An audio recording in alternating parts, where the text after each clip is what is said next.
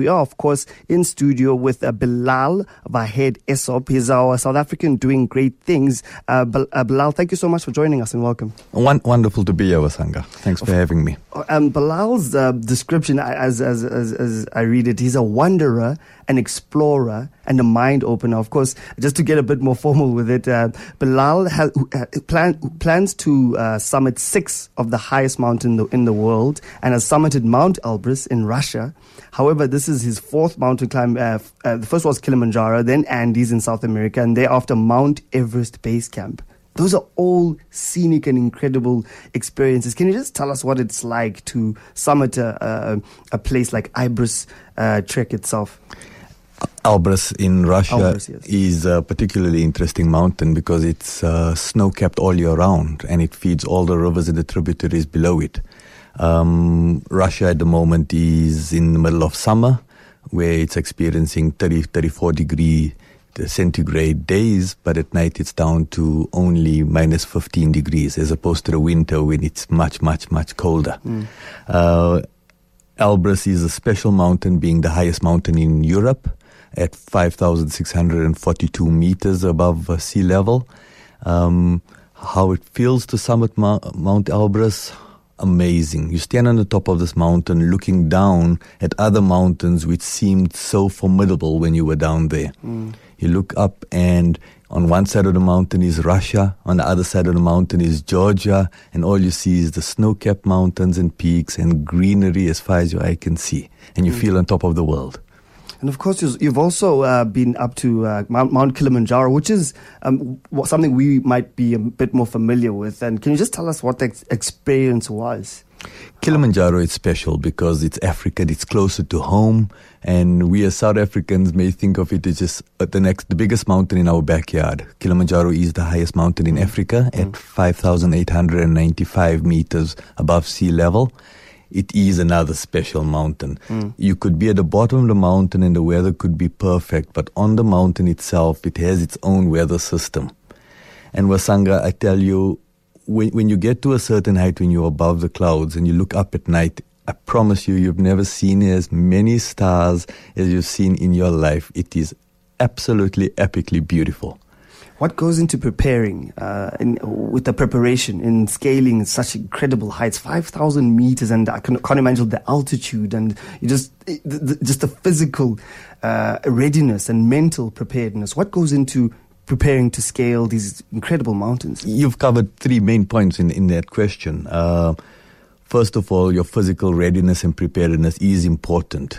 Do you need to be a triathlon athlete? Absolutely not. Myself, uh, I find myself on a couch on the weekend. I'm, I, am certainly not out there playing sport, uh, but I am naturally physically uh, athletic, uh-huh. although I'm not muscular. Mm-hmm. Um, but I do play soccer and cricket every now and then, and I'm active with the kids, etc., mm. etc. Et and anyway, my day job keeps me running mm. all day long. Mm. Uh, so physically, you have to have some sort of physical uh, readiness, except that you don't need to be a professional athlete.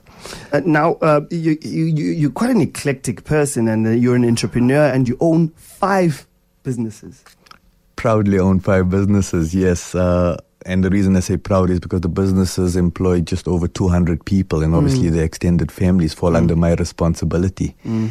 Yeah, uh, four of the businesses are in marketing in the ICT space for what we call OEMs, mm. uh, cell phone and appliance brands and uh, the other business is in the travel and tourism industry.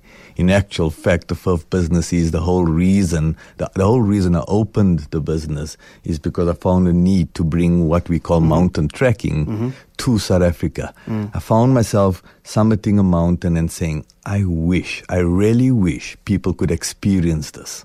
Mm. But Sangha, we as South Africans, we, we kind of conser- conservative in nature. Mm. Um, we, we don't want to challenge anything that's outside of our comfort zones. Mm-hmm. And I, when stumbling across mountain trekking, which is what I've been doing for the last couple of years, when you push yourself physically to such a point that you you realize that your body will not take you any further. Only your mind will get you to summit this mountain. And when you achieve that and you bring that back into your daily life, in the way you afford yourself to others, in the way you conduct yourself in business, in family, with friends, mm. you realize that no challenge is too big. You mm. can overcome any hurdle if you really, really want to. Speaking to Bilal Essop, entrepreneur and wanderer, explorer, and mind opener. And as you've, if you've been listening to him, it's it's just incredible uh, to hear how the visual effects and just the whole entire experience of how it is to summit all of these mountains. Now, five businesses, and you employ 200 people. How do you manage all of these businesses? I mean, there's only 24 hours in a day. Exactly, there's 24 hours in a day. You make the time. Work life balance is very important it, it's something that's been said for a long time. If you enjoy your work, it's not actually work. Mm-hmm. And if you can incorporate the two into each other, why not? You got a winning formula. Mm. So it's about finding the balance, but finding something you enjoy. Look, we all don't have the luxury of ch- choosing the job that we would love, but look for the positives in it and you will find it. I promise you will. Mm. And uh, just tell us about your background. You come from uh, and you schooled at Nirvana Secondary. Would you ever thought that you'd be a, a mountain trekking person? From that uh, journey, just take us from where you began in Lenasia and how you became this incredible entrepreneur. Five business businesses, and you also have been tracking how many mountains? Yeah, uh, I did grow up in Lenasia. Uh, I'm the kid that actually lived in Lenasia South, which is eight kilometers away, and had to hike to school every day. Um, no, I did not see myself owning five businesses and climbing mountains. Um, but that's the whole reason I'm doing what I'm doing and trying to bring mm. the word out there is that your background, your your culture, your the, the things that you think I don't have, so therefore I can't. There's no such thing. If you really want something, you're going to go after it, whether it be monetary, whether it be material, whether it be spiritual. If you really desire to get that, you will break down doors to get what you want. And you, do sound like a, a, very liberal person. So, and you talked about how um, um, a lot of there's a lot of fear, and we we're afraid to break boundaries. So now let's talk about innovation and how you manage your workforce. You employ over 200 people, and of course you take long periods of time where you you do travel. So I asked you about sabbaticals. We're getting to a time where people are burning out. You mentioned how important uh, a balanced lifestyle is. So for you, I was reading an article on sabbaticals, and some some people are even saying that a month is something that they can do. What do you say about that? I followed that article as well. Um, my opinion on it is that depending on the echelon within your organization, sabbaticals could work or potentially could not work. It could be disastrous for a company, let's say a company that's in a startup phase. And mm-hmm. understand that startup phases don't last two or three weeks. In yeah. some cases, startup phases last two or three years. Mm. A company that's in a startup phase, and if you are a key employee, you taking a sabbatical would probably harm the productivity that that you the productivity of the company. Now, a company in a run phase where there is succession planning in place and enough resources to be able to cater for your absence, that company would probably survive your sabbatical. Mm. Having said that, now you made a point earlier about technology. Mm. Technology in today's day and age truth be told, is that you don't have to be in studio to be able to yeah. do the show right now. You yeah. could be doing it from your couch at home, either via Skype or mm-hmm. there's apps available to mm. to produce uh, radio show, shows. So, in certain industry, for example, IT, if you're a tech developer, mm. you could do that from home and not have to be in an, an, a formal office environment. Mm. I think the idea of the sabbatical look at why why are we considering sabbaticals? It's because of fatigue and burnout at work level, mm-hmm. where the same mundane job is being done in the same environment every day. And that's where employees, the responsibility of the employer is to create that environment, whether it be the air conditioning or the lighting or the color of the walls mm. or the pause area for, for lunch times. All of those need to be considered in order to avoid having to take long sabbaticals. Mm. So let's talk about uh, cubicles specifically. That's something that seems for me, I think it's very detached personally. What do you feel about the whole idea of cubicles? Could you make it? I've, seen maybe transparent ones that make it a bit more engaging. How do you feel about cubicles? Depending on the job again. Mm-hmm. I was fortunate enough in one of my first jobs, I was actually a debt collector for one of the big retailers. Mm-hmm. And we, we each had, a, all 500 of us, each had our own little cubicle and we had to have conversations with the people that we were collecting money from. Mm-hmm. Number one, it's up to the individual me personally, when I was in my cubicle, I never sat down. I always stood up so that my windpipes were open and you could talk clearly and mm. you could mm. articulate your message to the person properly. But what it does do is isolate you from the rest of your team. Now, in a team that requires high productivity, in my case, in that at that stage, it was collecting debt, mm-hmm. where the amount of money you collected was important, and the amount of rehabilitation that you did for the person that you were speaking to was important. Mm. You need that privacy. You need no disturbances in the middle of a conversation. So again, it depends on the kind of work you're in. And I was uh, talking to, I read an article about, I wish I was talking to Steve Jobs, but I read, I was, watching a video uh, about him and he was talking about how his organizations doesn't have too many departments because it's a startup uh, environment. And we talked about the different phases in an organization and something that is important in a startup phase. And we, we I'm assuming this because of the low levels of employment in our country and how important entrepreneurship is in a startup type of environment, um, there are no, there's no, there, you need to be agile. You need to have so many different aspects of it. And when is it the time to give, uh, let's say, the sabbatical, someone who's a leader leaves, for example, it pushes the younger and maybe newer force to be in those positions. When do you expose your new force to that type of environment? Good leaders will be exposing the newer, younger force to that environment even when the top guys are still in place without them having been take, taken any sabbaticals. Our problem with our leadership is that we we tend to, and I'm generalizing here, mm-hmm. mm-hmm. we tend to hold on to our jobs and not share information. We tend to try and make ourselves irreplaceable. The truth of the matter is that everybody is replaceable. How do you give someone comfort about that statement? Because it's not supposed to be a threat. Uh, when you say that you're replaceable, uh, uh may, some people may feel like, oh my goodness, um, that means that I'm not valuable to the organization. There, there's the key word. Maybe you need, as an employee, you need to make yourself invaluable. That's mm-hmm. what you need. You're, you need to not be one dimensional. So okay, it's it's easier said than done if you're an mm-hmm. accountant mm-hmm. and all you need to do is be an accountant and the only way you can be more innovative is to be a bit creative with books. Yeah. That's not what I mean. I mean and I can, I can only talk from experience. Mm. In, in, in, in positions I've held in the companies I've worked in, I've, I've tended to move around in multiple positions uh, because I was curious enough to know how all the workings of the organization mm. work together to get the ball rolling. And so many people uh, seeking more information, tips, and advice on uh, fast growing hobby and how you, you've managed to turn one of your hobbies into something financial and it, it's a passion. You know, people always say that um, if it's your passion, it doesn't feel like work. But you also mentioned that we can't always have that uh, that that that that that privilege. You know, sometimes you need to start at rock bottom and build eventually to get to your passion. How do you bridge that gap? Yeah, you, you, you need to back yourself. You really need to say, if I'm going to do this, I'm going to do it with 110% and I'm not going to back up. Even if it's failing, I'm going to stick to it until I know for sure this is not working.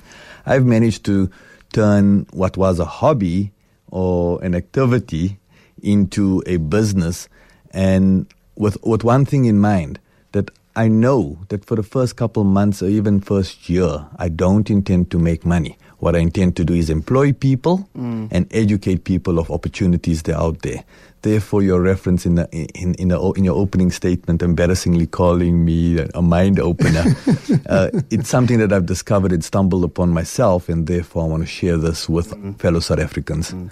And how do you go as far as motivating people and not sounding pretentious? Because I I, I have a sense of lot, uh, uh, very you're very genuine in your and and, you, and with your uh, with your abilities and your limitations and how you understand say, my experience specifically. So, how do you motivate people without maybe uh, intimidating them?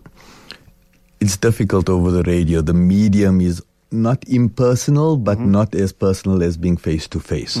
The way I hope to do it in my business and in my environment is to lead by example. Um, I pretentious, no. I wear a suit and tie to work it's on, on, on some days, but I'm also the guy that'll get under the table and fix the wiring if need be. It's amazing. You need to lead by example. And what do you feel about dress code?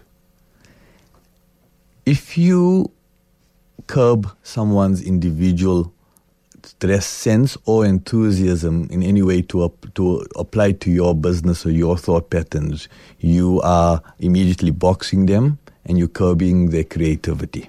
Some jobs need zero creativity. Others don't. So if you in the space where you are in media or mm. you're in advertising or marketing like I am, mm. it's best that you allow the people, whether it be earrings or braids, like hmm. comfort, uh, whether it be earrings or braids, Yeah. allow them to be who they want to be. Hmm. Unless, of course, you're in an environment that needs to make a statement in the way it appears to the rest of the market. Hmm. Startup businesses often make that mistake is that they allow too much casual behavior and dress in their business and the appearance and the way they're looked upon by potential buyers of their products or services is then hampered. So you need to manage it. Uh, we've got our, our South African doing great things in studio, Bilal Esop. Um, he's a wanderer and an explorer. Uh, I won't say the, the other term that he didn't really enjoy too much. I think it was thrill seeker. Because uh, I'm sure there's also other uh, terms you, like d- adrenaline junkie as well. You, you could describe me as that. Uh, some people would see it as that, but that that's exactly my point. I've climbed four mountains. I've done street lugeing at 80 k's per hour on my back on a skateboard. I've walked over fire. I've done a lot of really, really adventurous things. But during my travels, every time I've gone to a new country and tried a new mountain or environment on a mountain, I seem to be meeting a lot of Europeans and Australians and Americans. And I look forward to spotting that South African. Where is that South African? Uh. It's because, and that's the reason I, I'm, I'm doing what I'm doing. It's because I want to see more South Africans getting out there and exploring the world and gaining these experiences. If we want to, if we as South Africans want to compete on the economic scale globally, we need to open our minds. A, a, a friend of mine's Paul. He's a, uh, he's, he's, a, he's become a good friend over the years, and I've used his services. Uh, he owns a motivational company. He's, he's, he described it as take a balloon in, in, in out of the packet, and this balloon is empty, and you got it in your hand. Blow into it, just blow into it and make it bigger and bigger and bigger, and then suddenly just let that balloon go all over the room. Go and pick up that balloon. That balloon's not the same shape it was before you started blowing it. Mm. And it's the same how that applies to experiences. Once someone has experienced something, their mind has opened. They are never the same. They've changed for the positive. Bilal Vahed Esop, entrepreneur and wanderer and mind opener. Uh, he's our South African doing great things. When we're back, up, we want to talk about failure and friendship and business. 702 SMS Night Talk on 31702. 19 minutes before 10 o'clock, we are talking to Bilal Vahed Esop, South African, our South African doing great things. And he's an entrepreneur and wanderer and explorer and mind opener. Bilal, once again, thank you for joining us. Wonderful. So I think one of the most common things about successful people is tenacity, and you can talk about being able to bounce back. Many aphorisms um, referring to failure and how you respond to it. How do you, as a, as, a, as a, first of all, personally, individually, how do you handle failure, and also then how do you uh, maybe handle an unsuccessful campaign with one of your employees? They may have made a mistake and it's it's perceived as a failure. How do you handle those two situations? I absolutely do not mind failure. From failure, you learn. Have I failed much? Fortunately for me, or maybe luckily for me, not so much. But there has been times where uh, you question what you're doing. Um, your your drive is questioned. You have detractors. You need to put all of that aside and uh, and decide what was it that I was going for. What were the unpack? What's the reasons you may have failed, and then go at it again. Do not give up on it. In business, I've had one business failure, uh, which cost me a packet. Um, but what it didn't cost me is friendships, and that's a direction maybe the conversation can also go in. In that, w- w- but working with friends can sometimes work out well, and other times not. It's and this is the the pessimist in me, Mm-hmm. and it's a it's a really terrible example. So for for, for the for the listeners, forgive me. Mm. When people sometimes get married, they they set up a prenup. Mm-hmm. Your prenup, your shareholders agreement is your Mm. prenup agreement for the business. When things are going well, everyone is happy and there's no issues and money will be shared fame will be shared but when things go bad you need to understand what are the repercussion who holds what responsibility and where does accountability lie from a shareholder's perspective hmm. into what gets done with the business next. So bringing friends or family into the business i'm fortunate. My hmm. wife johan works with me in the business. Hmm. Um, so we our, our we're at work together but we bring work home as well. I'm also fortunate that my kids uh, out with me in the field every weekend because I work seven days Oh, a week. fantastic. So they know the business inside out, although they're still young, but they'll tell you a price of a of an LG appliances uh, versus what it should be on the shelf and wh- wh- wh- what it shouldn't be. My point being is that choose very carefully who you go into business with. Understand your role and what are you what you're supposed to deliver, and as long as you're clear on that and keep on measuring against milestones, you will be fine. Yeah, that's what I was. Uh, I think it's always about that SLA, the service level agreement, and those parameters which don't make it personal. You don't say, no, it's not because I like you. It's like, my guy, the numbers aren't adding up. Spot on. Now, when we're talking small or medium business and we talk about in that language, the SLAs and the shareholders agreements, we are doing South Africa a disfavor because we're missing half the population of new of entrepreneurs. And the entrepreneurs don't understand or even know that they need to have stuff like that in place. Hmm. It doesn't need to be as formal as that. What it needs to be is some sort of written contract or written agreement as to what's the expectation mm-hmm. from each individual. Hmm. And then the scenarios, then how, in terms of uh, K- KPIs, those are key performance indicators. When do I decide that we can't carry on? It's not financially beneficial for us to carry on this relationship because ultimately you want to be able to say to your friend, or uh, more importantly, your business associate, this is what we agreed upon, this is what's not happening, and this is how we're going to resolve it. Yeah, you'd you'd know that long before you got to that point that the, the, the ah. business has to pull out. Ah. In most cases, what I found, and from my experience, having watched m some of my friends and other people, it is always seems that there's one partner that doesn't pull their weight. To a point that the other partner say, feels unfairly treated, that I'm putting in 100%, but I'm only getting 50% of the business. Mm-hmm. And in that case, you either have to deal with it as a buyout of some sort, or there has to be some amicable separation. And then um, I just there was a uh, there's a very famous South African uh, comedian and uh, Trevor Noah is in the country, and he's said something very interesting about our just our, just our general demeanor regarding uh, how much we expect to pay for things, and um, he said that South Africans need we should stop expecting more for less, and um, he feels that uh, South Africans, from businesses in the entertainment industry to elsewhere, as well as ordinary citizens and consumers, need to start paying each other what they deserve from a domestic worker to a petrol attendant to all the people where we take for granted how cheap we're paying for these people.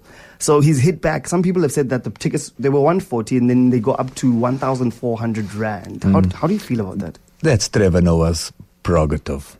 I'm a big fan, Trevor, by the way. Welcome home. uh, that, that's his prerogative. There's expenses to be paid, there's overheads to run a show, there's venues, etc., etc. Back to his point, though, we need to pay for value. So let me take a step back.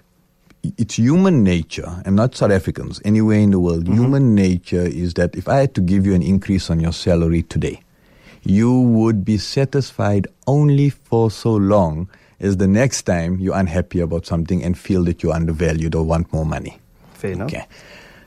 Do I agree with the current minimum domestic uh, domestic worker wage? I think not. I think we should be paying more. Do we need to pay more for uh, more f- our employees more for the work they're doing? Again, are you a driver? Are you a delivery person? Are you an admin staff member? What's your role in the organization? Each one is equally important for the whole organization to operate.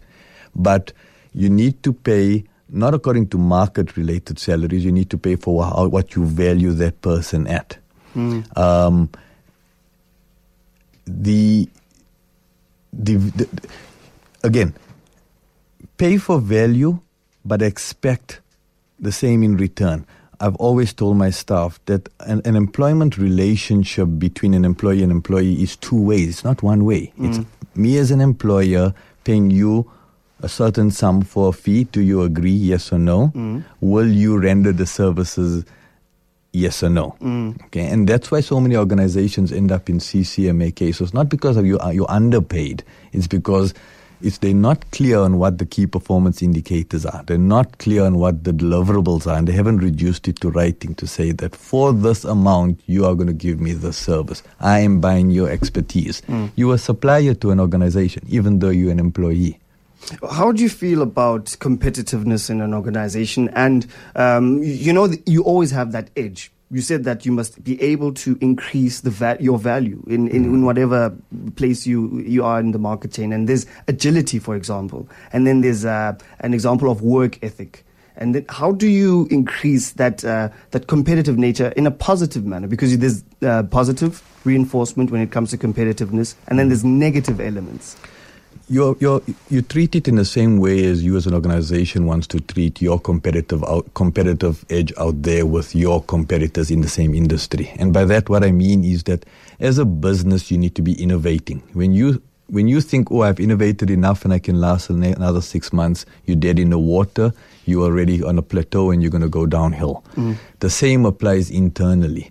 If you got an employee and his job is to put a sticker on the window every morning, and that's all you expect. Well and good, don't expect more. But if you got an employee that will innovate and look for and question what you, why, why they are doing this and how they are doing it, mm. that's the employee to keep. Ask the same employee two question, uh, the, the same two employees the same question: How high is the building? Um, and one will, t- I read a story the other mm-hmm. day, one will tell you that it's exactly 150 meters high because I read it and someone told me. The other will run out and measure the shadow, measure against his shadow, and come up with the calculation of more or less what it would be.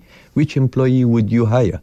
I'd hired an employee that applied their mind in getting to the answer rather than an employee that read it somewhere.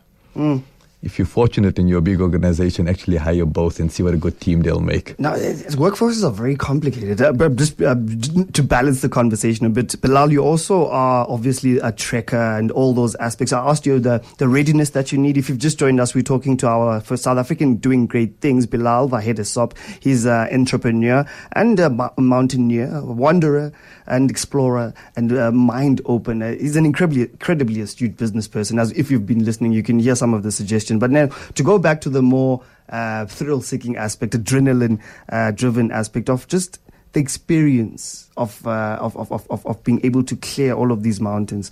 Uh, how what are the actual amounts are you looking at? Do you need special equipment, and um, how do you and, and, how do you find the overall accommodation throughout your journey?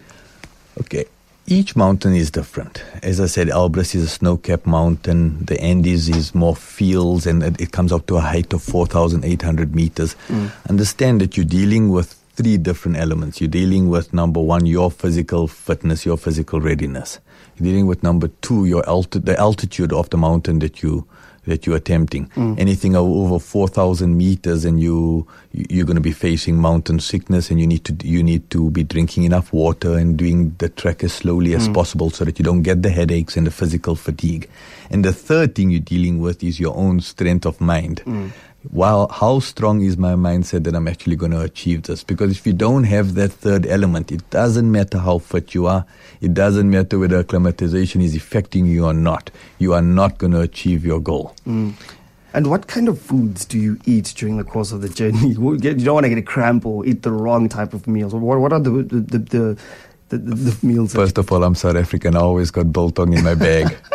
um, for breakfast, you'll have oats, uh, teas. You won't be having coffees mm. or coke or fizzy drinks mm-hmm. because they are di- uh, diuretics. You want to maintain your hydration levels instead of uh, depleting them. Mm-hmm. Uh, you'd have a lot of cucumber soup, vegetable soup, different kind of teas. Mm. Um, different mountains have different facilities. So, for example, Mount Everest Base Camp, which is 5,300 and some odd meters. It's mm. only to base camp. Actual Everest is 8,800 meters. Mm. But base camp alone is a formidable task. It takes 12 days to get there from the Nepalese side. Mm-hmm. Um, there every night, every evening, you you after a trek, you spend in what they call a tea house, which is a little kitchen and a, and, and a couple rooms, mm. and there you can have anything from a burger to a pizza if you want. Mm. Okay, it's very informal though; it's okay. not like in a restaurant, but there is a, a lot on the menu.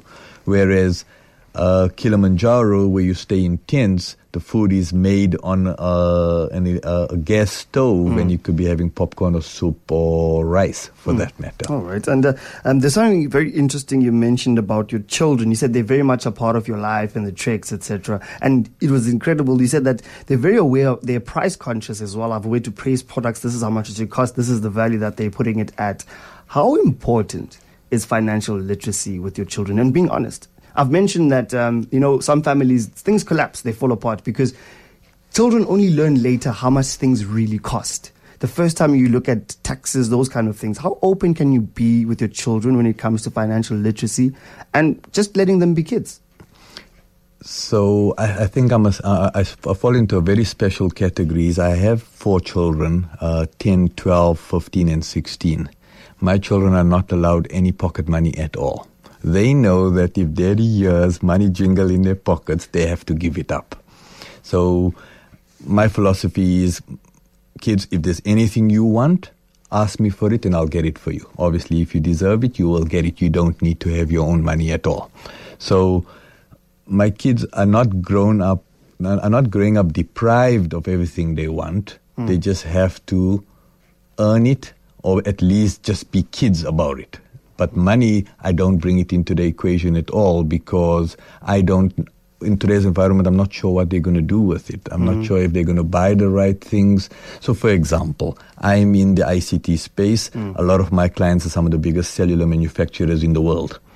And my 16 year old got her phone for the first time last year, and my 15 year old, who just turned 15, got a phone for his birthday mm. at 15. Mm. What I'm seeing in South Africa is that the kids are getting phones from younger and younger. You have three year olds looking at these big iPads.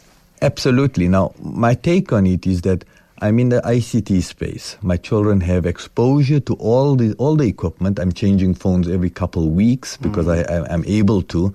They know how to use laptops, tablets, phones, anything at all. All the technology, throw it at them, they know how to use it. Mm. Although they don't own it themselves and there's limitation on the technology anyway at home. So mm. no Xbox at certain times. I'm, I'm, a pretty strict parent. Uh, and I think I think the biggest part I get from it is it's they know they under, and understand the functionality, but they are not superficial. They have those. Uh, for me, I always think of it as um, money being energy you know, it's access.